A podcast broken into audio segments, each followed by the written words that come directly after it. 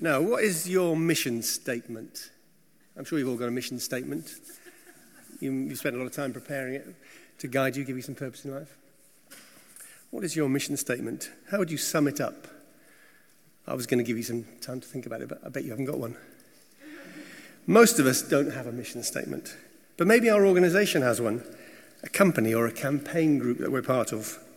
Mission statements are designed to capture an organization's reason for existing what we do and for whom. They can be a little lofty, like this one from Starbucks to inspire and nurture the human spirit, one person, one cup, one neighborhood at a time. Or this one to embrace the human spirit and let it fly. That's Virgin Atlantic. now, you'd think this next one was for a political party to create a better everyday life for the many people. But no, it's IKEA. Pretentious? Let's just try this last one from Coca Cola. To refresh the world in mind, body, and spirit. To inspire moments of optimism and happiness through our brands. Oh, that moving? it's not easy to encapsulate an organization's purpose. For instance, the church or Christianity, how would you sum up its essential purpose? Just think about that for 30 seconds. If you were summing up briefly the essential purpose of the church, what, what would you do?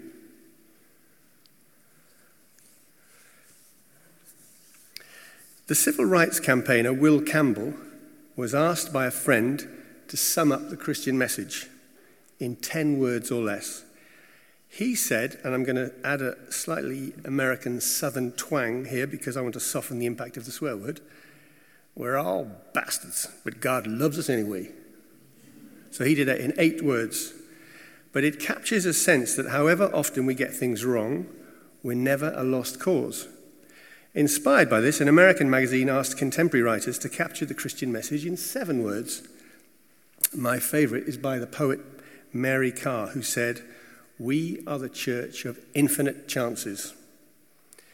That resonates for me because it's about a community, the church, where no one is written off. God never gives up on us, and we must never give up on each other. Bill McKibben, the environmental activist, quoted the Bible Love your neighbor as yourself. Very clever, going to the Bible. But even then, our prejudices will give us away. So, a conservative evangelical, for example, someone who's big on heaven, hell, and the death of Jesus, they would turn to John 3:16. For God so loved the world that he gave his only begotten son that whosoever believeth in him should not perish but have everlasting life. But maybe you think the way of Jesus is less about converting people for the next life and more about transforming our world in this life. So you might turn to the prophet Micah.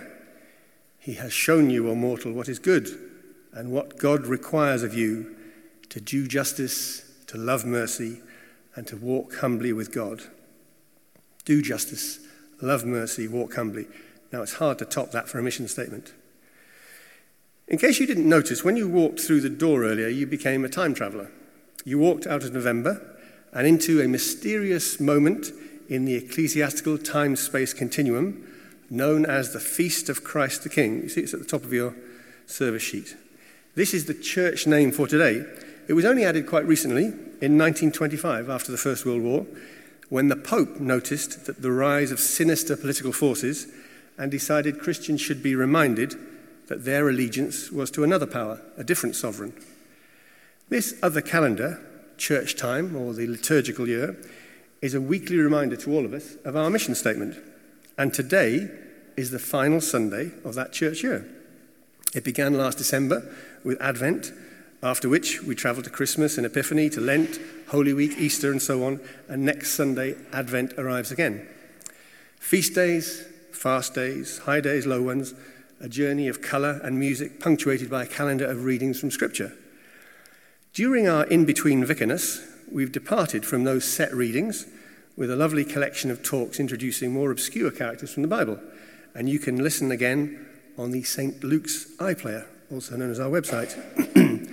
but as today is the final Sunday of church time, instead of hearing about Christ the King, we heard from a letter that Steph read to us, written to the early followers of Jesus in a region which is now part of Turkey, Galatia. Paul, the letter writer, was very big on mission statements. He was actually a mission statement in a person, or to use a more common phrase, a missionary. He was born not long after Jesus, maybe 5 AD, but he never met Jesus until after Jesus had been killed. Traveling to Damascus one day, you know the story, probably for a high level meeting to discuss plans to wipe out the new Jesus movement, Paul had a vision of Jesus, and it changed his life. From being an opponent of the Jesus way, he became a follower. And more than that, over time, Paul came to understand that his mission was to take the story of Jesus beyond the people of Israel. Now, one thing that the early church and the late church have in common is massive rows about everything. This tradition started very early with the biggest row of all, and this was over what it meant to be a follower of Jesus. What was the essence of the mission statement? Some people, mainly those who hung out with James, who led the Jesus people in Jerusalem, they said if you wanted to follow Jesus, you still had to keep a lot of the laws associated with being a good Jew, eating certain kinds of foods, being circumcised, that kind of stuff. But Paul, who was racing around the known world with his pop up pulpit, starting little house groups and underground indie churches, Paul was coming to see that the mission statement of Jesus was not about special diets or your bodily parts. It wasn't about laws at all, actually. It was about love. So when the new groups of Christians had arguments about the faith, Paul wrote them letters. They came to be called epistles, and lots of them ended up in the Bible. And it's in, it's in his epistle to the Galatians that it all starts to come together.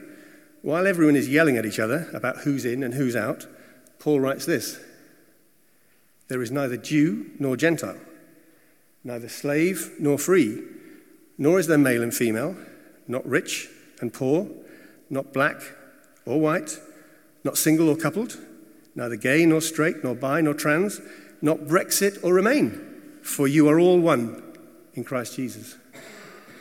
I added in a couple of extra, but you get the point.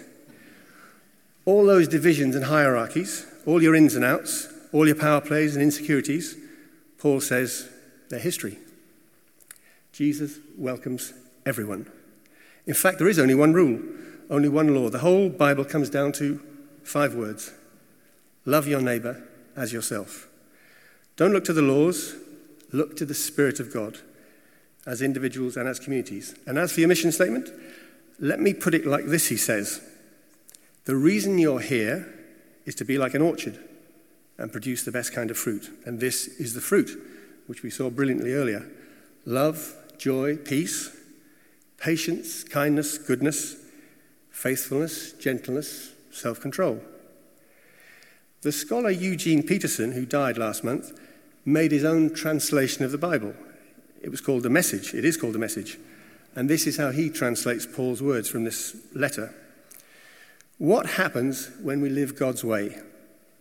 She brings gifts into our lives, the way that fruit appears in an orchard. Things like affection for others, exuberance about life, serenity. We develop a willingness to stick with things, a sense of compassion in the heart and a conviction that a basic holiness permeates all things and all people. We find ourselves involved in loyal commitments, not needing to force our way in life, able to marshal and direct our energies wisely. Now, writing this little book, Lifelines, which I'm going to hold up because I forgot to bring it up here, which is published this week, by the way, my friend Malcolm and I tried to rescue faith and spirituality from the kind of weirdness of institutional religion, mainly by borrowing the best lines from poets, novelists, and songwriters. We try to write for people who feel disconnected or disinterested in straight up and down, open and shut religion, but they still cherish a hunch that maybe there's some deeper, richer narrative by which to navigate our days. What we discovered is how often people turn to what Paul called these nine spiritual fruits, like patience or love or faith but what was most striking is the one idea that kept coming back, the one that seemed to transcend all faiths and none the idea of kindness. Kindness to each other, to our world, to ourselves. All of our lives are interrupted by sadness and loss, by failure and disappointment, alongside our joys and delights. Be kind, as the contemporary proverb puts it, because everyone we meet is fighting a hard battle. Practice love, says Paul. Practice peace. Be faithful to each other and be gentle and always, always be kind. At the end of her first week on honeymoon in South America, the Palestinian American poet Naomi Shihab Nye and a new husband were robbed of everything they had. Someone else on their bus was killed. They had no passports or money or anywhere to stay. But that night, a man came up to them in the street and asked in Spanish, What happened?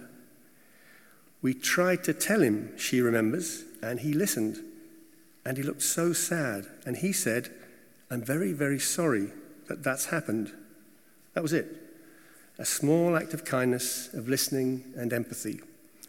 And as night fell, with her worries rising, the poet said a voice came to her and spoke this poem, the one Avis read to us earlier. It is only kindness that makes sense anymore, only kindness that ties your shoes and sends you out into the day to gaze at bread, only kindness that raises its head from the crowd of the world to say, It is I you have been looking for, and then goes with you everywhere, like a shadow or a friend. Now, the mug and the tea bag and Kindness, says the Dalai Lama, is like water. Religion is like tea.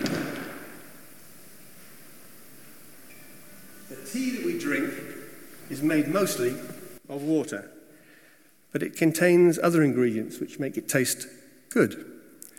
But however we make it, the main ingredient of tea is always water. When push comes to shove, we can live without tea, but not without water. Likewise, he says, we are born without religion, but not without the basic need for kindness. In other words, while the human race could probably survive without religion, we don't stand a chance without kindness. So, as a new year begins, we could do worse than make kindness our mission statement. Thank you.